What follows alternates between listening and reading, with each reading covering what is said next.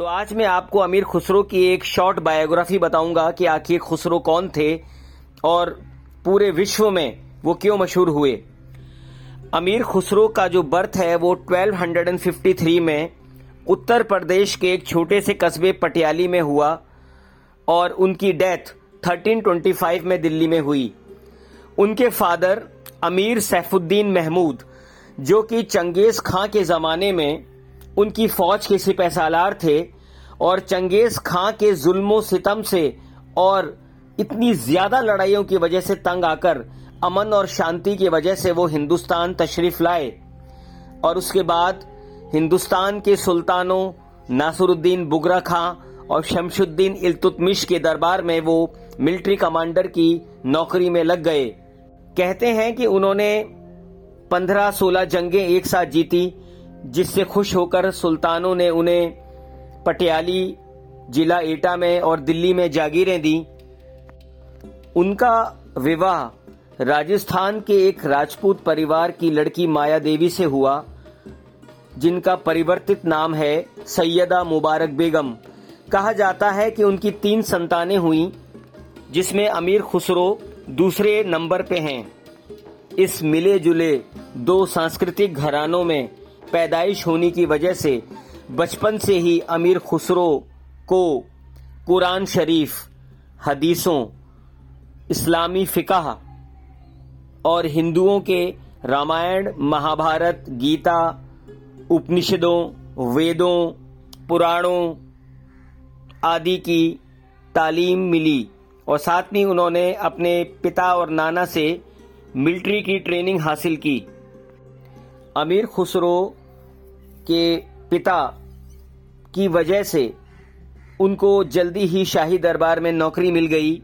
امیر خسرو صاحب جب تقریباً سات سال کے تھے، تب ان کے پتا نے اس زمانے کے ایک بڑے مشہور فقیر حضرت نظام الدین اولیا کا امیر خسرو کو مرید بنوا دیا تھا اور اس کے کچھ سمے بعد ہی ان کا انتقال یعنی ان کی ڈیتھ ہو گئی۔ اور تب امیر خسرو کے نانا احمد الملک راوت ارض نے جو کہ ناصر الدین بگرا خاں اور شمش الدین التتمت جیسے سلطانوں کے دربار میں ملٹری کمانڈر تھے، انہوں نے امیر خسرو کو گود لیا اور اس کے بعد امیر خسرو کی ایک دوسری پرورش ان کے نانا کے یہاں ہوئی، جس کے بارے میں خسرو نے دیوان، اپنے پہلے دیوان توفت السگر میں لکھا ہے کہ ان کے نانا شام ورن کے تھے۔ انہیں پان کھانے کا بے حد شوق تھا اور سنگیت انہیں بہت پریے تھا۔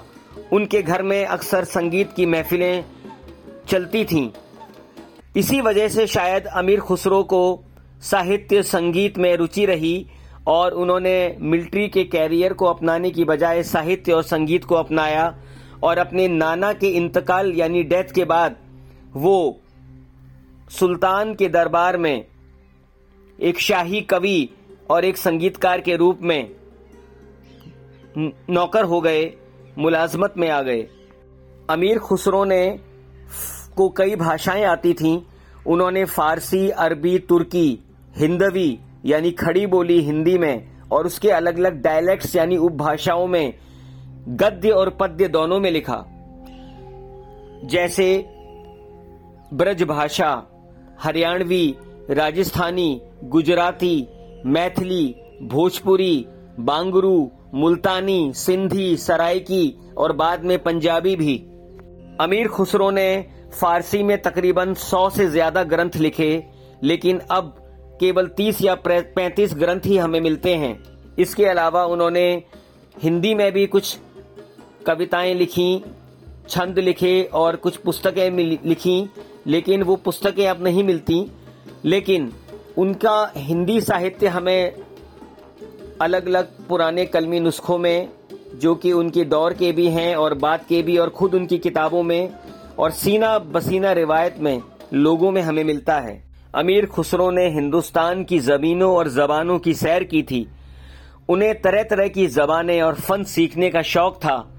شاید اسی وجہ سے وہ پچیس تیس زبانیں جانتے تھے اور الگ الگ فنوں میں ماہر تھے، جس کا ذکر میں پہلے کر چکا ہوں۔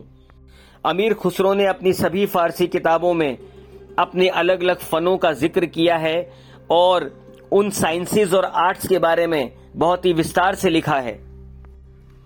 اپنے نانا کی ڈیتھ کے بعد امیر خسرو بھی سلطان کے دربار میں ایک رائل پوئٹ اور ایک رائل میوزیشین کی حیثیت سے ملازمت میں آ گئے اور تقریباً سات سلطانوں کے دربار سے وابستہ رہے، جس میں سے شروع کے جو ان کے حاکم تھے، وہ ڈائریکٹ سلطان نہیں تھے، بلکہ پرنس تھے، ان کی اولاد تھے، جو کہ پرنس یعنی راجکمار تھے، اور انہوں نے اپنے اپنے دربار میں الگ الگ وقت میں امیر خسرو کو نوکری پہ رکھا اور امیر خسرو کو دلی سے باہر بھی اپنے ساتھ لے گئے۔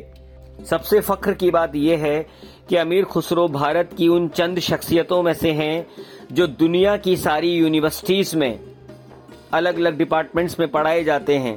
مثلا department of Persian Arabic Turkish Hindi Urdu Punjabi اور اس کے علاوہ ہسٹری فلسفی اسلامک سٹڈیز میوزک اتیادی۔ دنیا کے الگ الگ لائبریریز میں میوزیمز میں، خانقاہوں میں، درگاہوں میں آرگنائزیشنز میں امیر خسرو کی کلمی نسخے یعنی پانڈولپیاں اور پرکاشت کتابیں پبلش بکس ہمیں دیکھنے کو ملتی ہیں اور الگ الگ زمانوں میں، امیر خسرو کے زمانے سے لے کر اور بعد کے زمانوں تک اور آج تک بھی ان کی کتابیں نقل کی جاتی رہیں اور اس کے بعد جب پرنٹنگ پریس اور بجلی کا آوشکار ہوا تو امیر خسرو کی کتابوں کو باقاعدہ پبلش کیا گیا اور دنیا بھر میں پڑھا گیا۔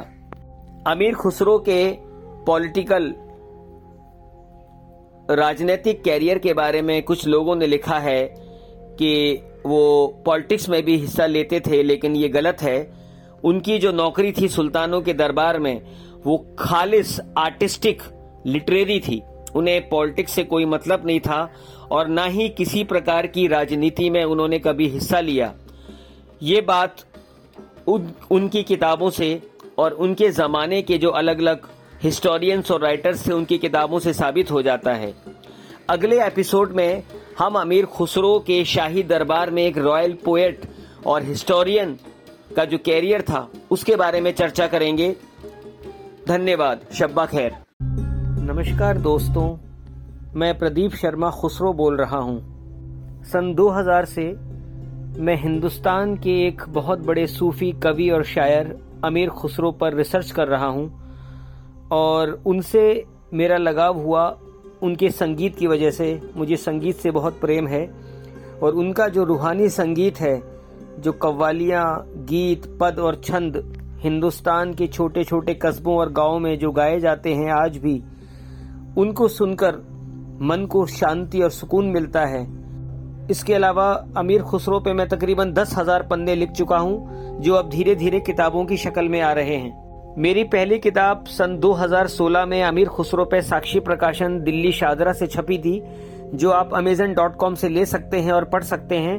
یہ پہلی ہندی کی امیر خسرو کی کتاب ہے، جس میں ان کی بہت ڈیٹیل میں میں نے بایوگرافی اور درلب سامگری اور ان کی کاویہ، ہندی کاویہ اور فارسی کاویہ میں نے دیا ہے، جو اب ملتا نہیں ہے۔